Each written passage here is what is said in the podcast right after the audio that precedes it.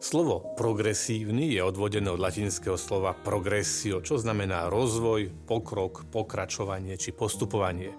Progresivizmus, kedysi nazývaný aj pokrokárstvo, je politická filozofia podporujúca reformy spoločnosti, vychádzajúc z predpokladu, že napredovanie vo vedách a ekonomickom rozvoji prinesie aj zmenu v spoločenskom usporiadaní a tým zlepší postavenie ľudí.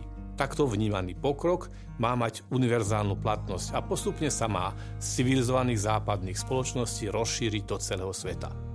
Vo Francúzsku odštartovala túto civilizačnú prax revolúcia, spojená ale aj so stínaním hlav. Takto vnímaný osvietenský pokrok však reflektuje len jednu časť života spoločnosti. Túžba po zlepšení života obyvateľstva prostredníctvom rozvoja osobných i spoločenských vlastností a vzťahov je v súlade aj s kresťanským pohľadom na človeka a spoločnosť. Nie náhodou pápež Pavol VI napísal pokoncilovú encykliku Populorum Progressio o rozvoji národov, ktorej predstavil katolícky pohľad na potrebu a podmienky rastu spravodlivosti vo svete a rozvoja najmä tých skupín či národov, ktoré na ceste ich zlepšenia životných situácií potrebujú aj solidárnu bratskú pomoc celého ľudstva. Takýto kresťanský pohľad na pokrok či progres, teda rozvoj, je však niečo úplne iné ako politický progresivizmus. Progresivizmus ako sociálne hnutie začal v Spojených štátoch v 90. rokoch 19. storočia. Progresivisti verili, že problémy, ktorým spoločnosť čelí, ako je triedny boj, chamtivosť, chudoba, rasizmus a násilie, možno najlepšie riešiť zabezpečením dobrého vzdelania, bezpečného priestoru a efektívneho pracovného prostredia, čo je celkom sympatická predstava. Predseda republikánskej a neskôr pokrokovej strany, neskorší americký prezident Theodore Roosevelt vyhlásil, že vždy veril, že múdry progresivizmus a múdry konzervativizmus idú ruka v ruke. Obľúbenosť predstavy pokroku na začiatku 20. storočia dosvedčuje napríklad aj satiricko-komické spracovanie tematiky ako založenie strany mierneho pokroku v medziach zákona, ktorú v roku 1911 založil český spisovateľ Jaroslav Hašek. Strana, ktorá mala v programe napríklad zrušenie poplatkov za používanie verejných záchodov, vznikla v hostinci U Zlatého litru v Blabinovej ulici v Prahe na Vinohradoch. Samozrejme, že v tomto prípade išlo o satirickú recesiu. Na začiatku 20. storočia sa ako progresívci označovali aj zástancovia eugeniky a prohibície, teda iniciatív, ktoré vtedy boli propagované v mene verejného zdravia.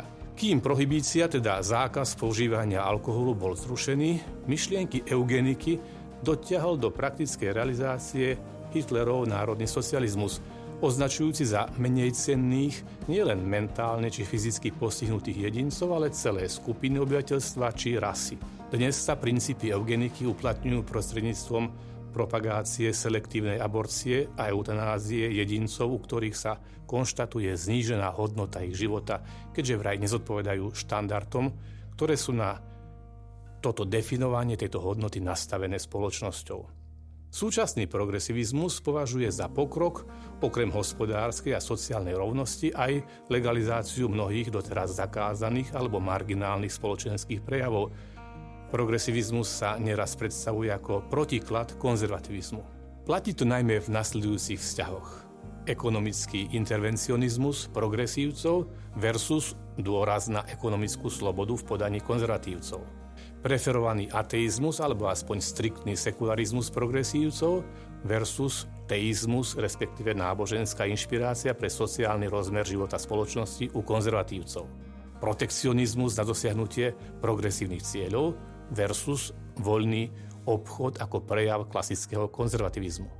Progresivizmus a konzervativizmus tak majú mnoho bodov, ktorých medzi sebou súperia a konfrontujú sa, ale majú spoločné aj niektoré prvky, napríklad obranu demokracie či presadzovanie spravodlivosti. Politický progresivizmus si v konkurenčnom politickom prostredí udržiava svoju popularitu aj pre svoj záujem o niektoré kontroverzné sociálne a politické otázky, ako napríklad legalizácia a regulácia niektorých drog, ako je marihuana, dekriminalizácia a regulácia prostitúcie, dekriminalizácia a regulácia dobrovoľného ukončenia tehotenstva, Zviditeľnenie a uznanie, v niektorých prípadoch aj preferovanie etnických, politických a pohlavne rôznorodých menšín. Ekonomická regulácia, ktorá smeruje k ekologicky udržateľnému rozvoju. Nárok na manželstvo pre páry rovnakého pohlavia. Flexibilita migračných doktrín. Čo teda na záver? Skúsme si odpovedať na otázku. Kúpili by ste si auto?